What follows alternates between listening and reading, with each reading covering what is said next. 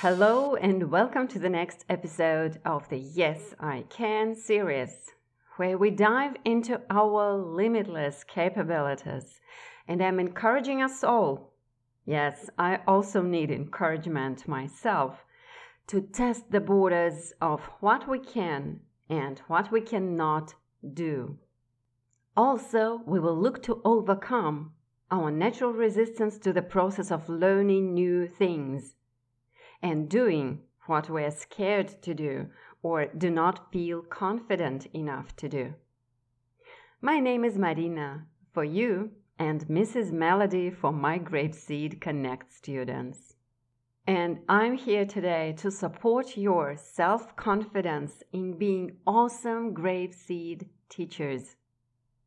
And if you're interested in the experiences which I can share with you and if they might be of any use for you, check out episode 193. Now let's get straight to the topic. Dr. Gothard Booth, a medical doctor specializing in the practice of psychiatry, wrote, "Nothing is more satisfying than participating in processes that exceed the duration of your own life. And raising children is undoubtedly one of those processes. I do believe that any educator and any teacher whom children contact with has a great impact on their future growth. And we GrapeSEED teachers, coaches, and all other GrapeSEED and school staff support schools through the GrapeSEED materials and even physically being present in the classroom. Through this, we are not only giving our students a chance to learn the language, but we also raise and educate them, first of all, by keeping peace in our classrooms. So how can we create a peaceful harbor in the class? I'm not an expert. I'd like just to share what always works flawlessly for me as a GrapeSEED teacher. Number one, have structure. Have you heard podcast episode 157? I love this one. Seriously, you may think I'm advertising, but listen, that episode is short, 15 minutes, but it's full of great things. Real class examples, as well as tips and things to reflect on. Miklas says an important thing in there, about which I've never thought before I gave birth to my own kids. They, kids, like structure deep inside. Yes, they do like being silly, and in each class I suppose we can see one or two attention-grabbing kids. But they feel safe when adults provide them with structure. Structure means stability. Stability gives the child a sense of security. And this is a basic human need. Now think about yourself, feeling not sure about your future, not knowing what to do, where to go. You don't even have to use your imagination, right? We all experienced that uncertainty when COVID got into play. When the way we got used to live was not working anymore, the structure of each day was falling apart as we couldn't do what we used to do, and nobody could give us good advice on how to adjust as humanity was in this situation for the first time. Now, keeping this feeling of frustration in mind, try to imagine how stressful it is for children, not knowing the rules in our classroom, not knowing where to sit, how to sit, when to speak, and when to keep quiet. Children need a structure so much that they even intuitively may create the elements of stability themselves. For example, a child may ask their mother to read the same fairy tale every evening. Why? In GrapeSEED, we always say that it's all about exposure, making children confident, feeling successful. Yes, Beyond stability and security, structure helps provide a set routine, which can also help children feel safe. Even in cases where they don't enjoy what is happening, naturally we aren't talking about a grapeseed lesson here. They might prefer a set routine as opposed to something random and unpredictable. That predictability is an underrated and underappreciated element in children's psychology. This is stability and security, and the confidence they bring. These are interconnected deeply. The confidence about the language they learn, and the confidence that everything will be fine again. I know that many modern teachers stand for freedom, opting for total freedom in the classroom with no rules or expectations. But for freedom to be effective, the group must have responsibility. Children, especially young ones, are not ready for it. To teach them to take on this responsibility consciously, we should first provide them with clear rules and stick to them. So the first step to make our class a peaceful harbor is to create structure. Clear rules, boundaries, everyday routines. In most cases, if you set clear rules and expectations, and both you and the students understand them, then classroom management issues don't happen very often. Children know where the boundaries are and can have fun with them. It is when the rules and expectations don't exist or are not clearly communicated that students don't know what to do and cause many problems in the classroom. You can find more on this in the training side. Just use the search bar and search for classroom management to find all of our resources. So that was the first step on the way to a peaceful harbor for our students, to create structure. The next step is to find a balance between having fun and learning. We mentioned a few minutes ago that children love to be silly. They love to have fun. I don't have to even mention this. Each GrapeSEED teacher knows that. But how can we have fun with 4 or 5 or even 9-year-olds and keep them focused on learning? Where is that happy middle ground between running on the ceiling and dull adult-like learning? In GrapeSEED, we can find this golden place easily. We have 2 tools for this, remember? Quick checks and, even easier to reach, the students column in the lesson plans. It's okay to have fun if, through having fun, we are moving forward with the learning objectives. Going back to podcast 157 with another great example, a child answers the question, "What do you want to eat?" A bear. But according to the learning objectives, our students are supposed to practice words like sandwich, soup, salad, and so on at this lesson. They know the word bear from Unit 1. So this is the right moment to nicely prevent students from being silly. You can just ask another student, and if they're going on being silly, answering something like a snake or an elephant, you can demonstrate corresponding vocabulary picture cards or pictures in their classroom materials and say calmly but earnestly, "I want you to use these words now." And as soon as you get the appropriate answer, let the group see that this is the example you were expecting. Sandwich. Very good. Thank you, Melanie. I like sandwiches. And now I want some soup. What do you want, Andy? You are done.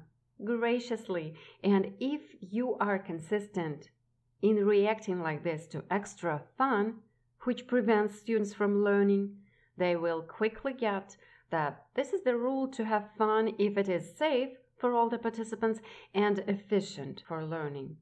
And it will be easier for them to follow the rules that they understand and know well. And if there are no safety hazards and having fun doesn't prevent our students from learning in accordance with the learning objectives, clearly written in quick checks and in students' columns in lesson plans, we can just relax and have fun with them. The next point, which is important to create a peaceful harbor in our class, is to create a supportive atmosphere. This is number 3. Not so long ago, I had a case in my Connect class. One of the students was sad. I must admit that I was not ready for this. Before, they all were happy in my lessons, especially this one boy who was typically a joyful person. So my first reaction was to say, "No, please don't be sad." And I did actually say it. We all make mistakes. Right after that, I felt that it was not what I would like to do next time in a similar situation. And after I finished that lesson, I thought it over. And next time, when one of the girls didn't look happy at the lesson and I couldn't ask her why, as we were on the second unit, I just said, "It's okay to be sad. Sometimes I feel sad too. Let's start. Let's look at our nice pictures. Maybe they will make you smile." I'm sure she didn't understand all the words, but at the same time, I'm sure she understood my non-verbal messages. 1. You are welcomed here, whether you're happy or not. 2. We all can be sad sometimes. And 3. We can help each other to become happy. That was my solution in this situation. Maybe it's not perfect for young learners as I've used non-GrapeSEED language. If you have other ideas or experience to share, please email them to mailcarrier@grapeseed.com, and I will find the chance to share with other teachers in one of the next episodes. And just one more thing about creating a supportive atmosphere. Anytime your students laugh at someone's mistake, let them see that you are upset about them being such normally nice kids doing things like this. Even if a child who made a mistake has fun together with his peers, it won't be good for them and their learning. If they think that they cannot succeed with English and can only be a class clown, they may lose confidence and give up learning. Besides, other students may grow anxious about speaking English in your classroom if you ignore students laughing at each other's mistakes. So, from the very beginning, use gestures and facial expressions to teach them to support each other when they can, to accept mistakes as a part of learning process. Use your body language to let them know that it's okay to ask for help when you need it. And starting from Unit 4, you will have enough of the vocabulary to explain it as they learn the word help in Unit 4. And the last important step to create a peaceful atmosphere for your students, which I'd like to mention today, is being a good example for your students. Always follow your own rules. There were many times I was ready to break them while teaching big groups of 4-year-olds in person in one of the big Moscow kindergartens. You cannot imagine how many times I was tempted to. Most of us do not have educators in our classrooms to speak our native language to students when something unexpected is happening. Those who have, you are lucky, but I didn't. The situation, which I find one of the funniest now, was one of the most frustrating for me when it happened. We did the Give It to a Friend activity. We used erasers. They all were white and rectangular, those ordinary ones. And suddenly I noticed that one of the erasers is not rectangular anymore. At the same time, one girl demonstrates an eraser, which also looks beaten off. And another child. And one more. I am at a loss. Stare at those cut erasers and then at the floor. I see no pieces there. I have a frightening realization that someone is probably biting off pieces of the erasers and swallowing them. I didn't think I had time to reflect on this situation, you know. I took the whole group out of the classroom right away and asked them to make a line along the hall. And I said in Russian, "Okay, guys, here outside our classroom, I can speak Russian with you in this emergency situation." So to make the long story short, we found out that one of the girls really swallowed those pieces. I let her mother know about that, and she replied that it happens. There were no unpleasant consequences for the child's health. And I was happy that even having no time to think, automatically, I did everything I could not to break the rule of English-only environment in the classroom. Later, I understood how helpful it was for my classes and students' results, as my students also never tried to break this rule. When I visited many classes as a coach, I noticed that kids spoke their native language in class regularly only if their teacher broke the rule themselves. So, do your best to stick to the rules. What else can I say? And if you've made a mistake, just work it out and be patient with yourself. And this will give you power to be sincerely patient about your students' mistakes and misbehavior. Even if our own life is not a bed of roses right now, we can never know what our students are experiencing outside of our classrooms. So, here are the easy steps which each of you can surely make to succeed in creating a peaceful harbor for your students. At least something to start with. Have structure. Keep balance between fun and learning. Create supportive atmosphere. And be an example. And I'd like to finish today with a great saying of Aristotle. Educating the mind without educating the heart is no education at all. Thank you for listening. And good luck in the classroom. Everybody knows that everybody grows, everybody grows, and everybody knows. Some go small and some grow tall, but everybody grows.